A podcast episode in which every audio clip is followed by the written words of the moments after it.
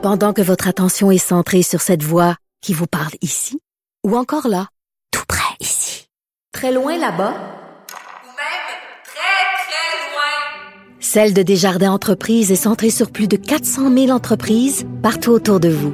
Depuis plus de 120 ans, nos équipes dédiées accompagnent les entrepreneurs d'ici à chaque étape pour qu'ils puissent rester centrés sur ce qui compte, la croissance de leur entreprise. Il est avec nous, la ministre de la Santé et des Services euh, sociaux, Daniel Mécan. Bonjour. Bonjour, M. Dumont. Euh, on a parlé plus tôt là, de, avec le président de l'Ordre des pharmaciens, M. Bolduc. Donnez-nous un peu votre version, là, dans votre vision du système de santé, comment ce rôle accru aux pharmaciens va, va intervenir? Bon, ben moi, je dois vous dire, M. Dumont, là, aujourd'hui, c'est une bonne journée parce qu'une belle journée, on a les pharmaciens qui sont euh, des acteurs importants au niveau des, des soins de santé primaires. Hein. Ils font partie de l'équipe, pour moi, là, interdisciplinaire. Alors, on annonce aujourd'hui qu'on va élargir leur champ de compétences, euh, notamment qu'ils puissent donner des vaccins. Vous savez qu'on est la seule province au Canada où les euh, pharmaciens ne peuvent pas vacciner. Et pour nous, euh, par exemple, au niveau de l'influenza, hein, nos, nos, campagnes de vaccination euh, contre l'influenza, les pharmaciens seraient des acteurs importants. Ils sont tellement accessibles. Il y en a 2000 points de service au Québec. Là. Et euh, nous, on veut rejoindre davantage notre population, notamment les personnes qui ont des maladies chroniques. On n'est pas très bon au Québec au niveau de la vaccination, du taux de vaccination des gens qui ont des maladies chroniques. On est en bas de 50% Nos pharmaciens voient régulièrement des gens des maladies chroniques. Alors, je pense que ce seraient des personnes très accessibles pour donner ces vaccins. Il y a d'autres éléments aussi dans le projet de loi, le 31, notamment que les pharmaciens euh, puissent euh, administrer les médicaments d'urgence, les fameuses épipènes. Il faudrait qu'un pharmacien puisse le faire. Euh, aussi, tout ce qu'on veut faire en CHSLD au niveau des personnes âgées, la déprescription, que ça soit fait de façon autonome, pas avoir à se référer à un médecin constamment. Vous savez, les, ça prévient les chutes chez les personnes âgées.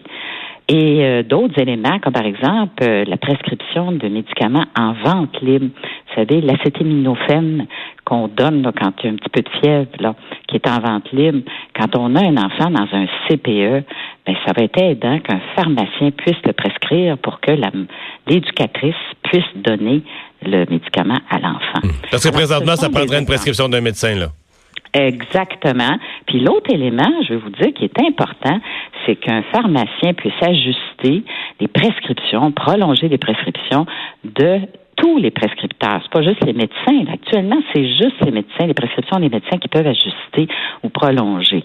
Alors, on voudrait que ce soit aussi mmh. les prescriptions des infirmières praticiennes spécialisées, hein, parce qu'on sait qu'elles peuvent prescrire. Alors ça, c'est important de pas avoir à retourner aux médecins, parce qu'on veut dégager nos médecins de famille, puis on veut aider notre population, on veut que ça soit plus facile pour notre population. Mmh.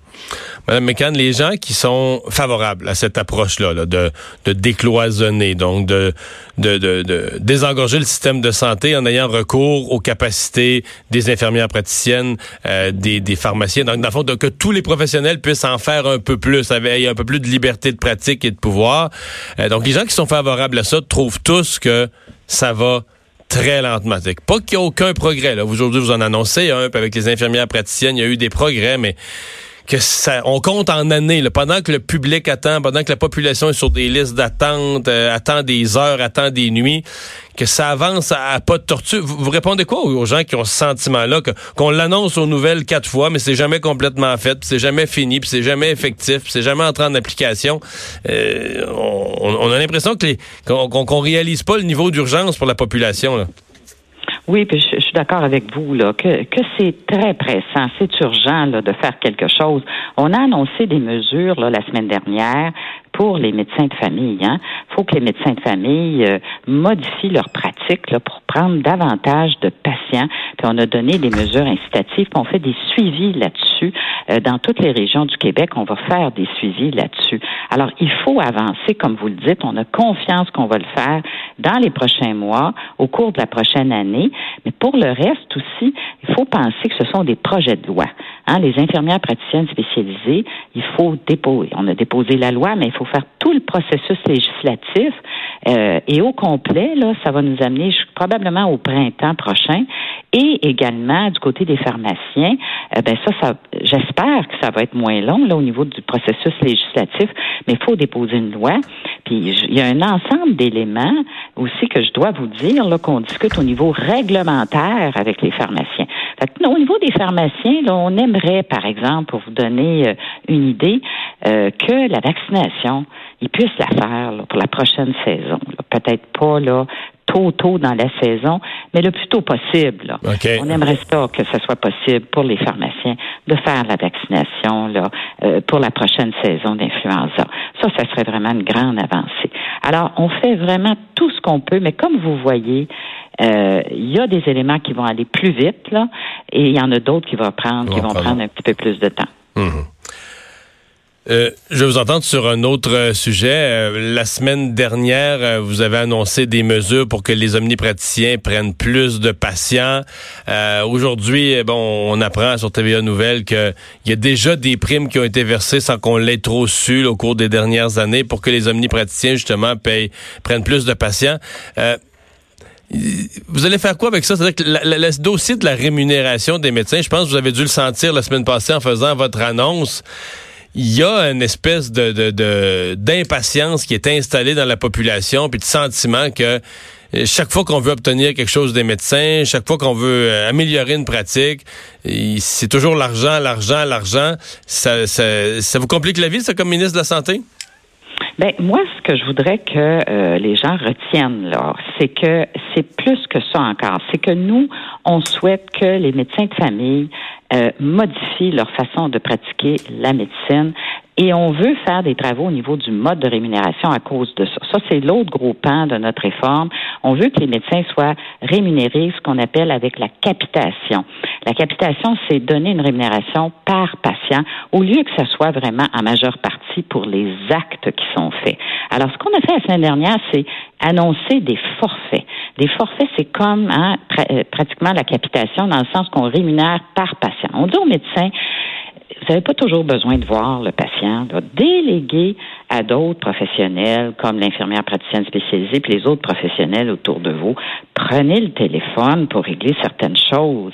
On sait que ça va plus vite et c'est adéquat.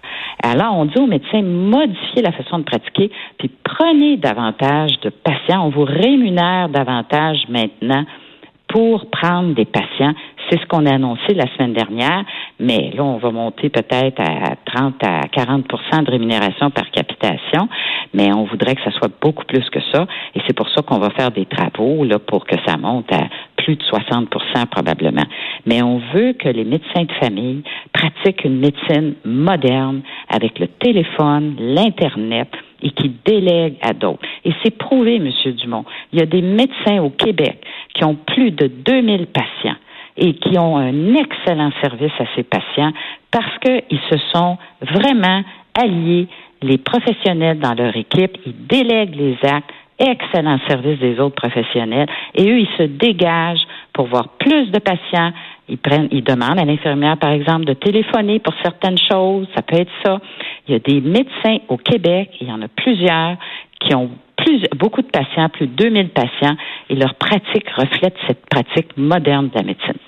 Et c'est ce que vous voulez encourager, puis vous voulez que ce soit encouragé dans la, la, la, la, base de la rémunération. Exactement, mais je veux évidemment ce qu'on souhaite, et la, Fédération de médecins omnipraticiens va dans le même sens.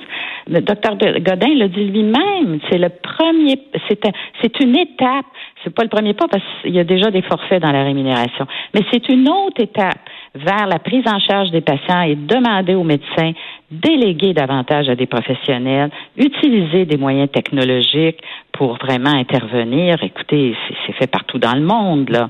Et prenez davantage de patients. On a, on a le devoir de donner accès. Puis nous, on va suivre le dossier, Monsieur Dumont, dans toutes les régions du Québec. Moi, j'ai rencontré les chefs des départements de médecine générale là, dans toutes les régions du Québec et on va suivre le dossier avec eux. On sait qu'il y a des médecins, il y en a 4000 qui ont moins de 1000 patients, 4000 sur 9000 médecins. Euh, même si la moitié prenait beaucoup plus de patients, je vais vous dire, le guichet, là, il y en aurait beaucoup moins de personnes sur le guichet et on a un engagement vraiment de la Fédération de faire vraiment des grandes avancées cette année. Madame Mécan, avez-vous des gros projets de loisirs en fin de semaine? Parce que là, si on comprend votre chef, euh, vous allez passer la fin de semaine enfermé dans le Parlement? Ah ben moi, je vais faire ce qui est nécessaire, Monsieur Dumont. Je vais être là. Je vais être là pour la population puis pour le gouvernement. On retient ça. Merci d'avoir été là. Au revoir. Merci, M. Dumont. Daniel Mécan, ministre de la Santé et des Services euh, sociaux. On s'arrête.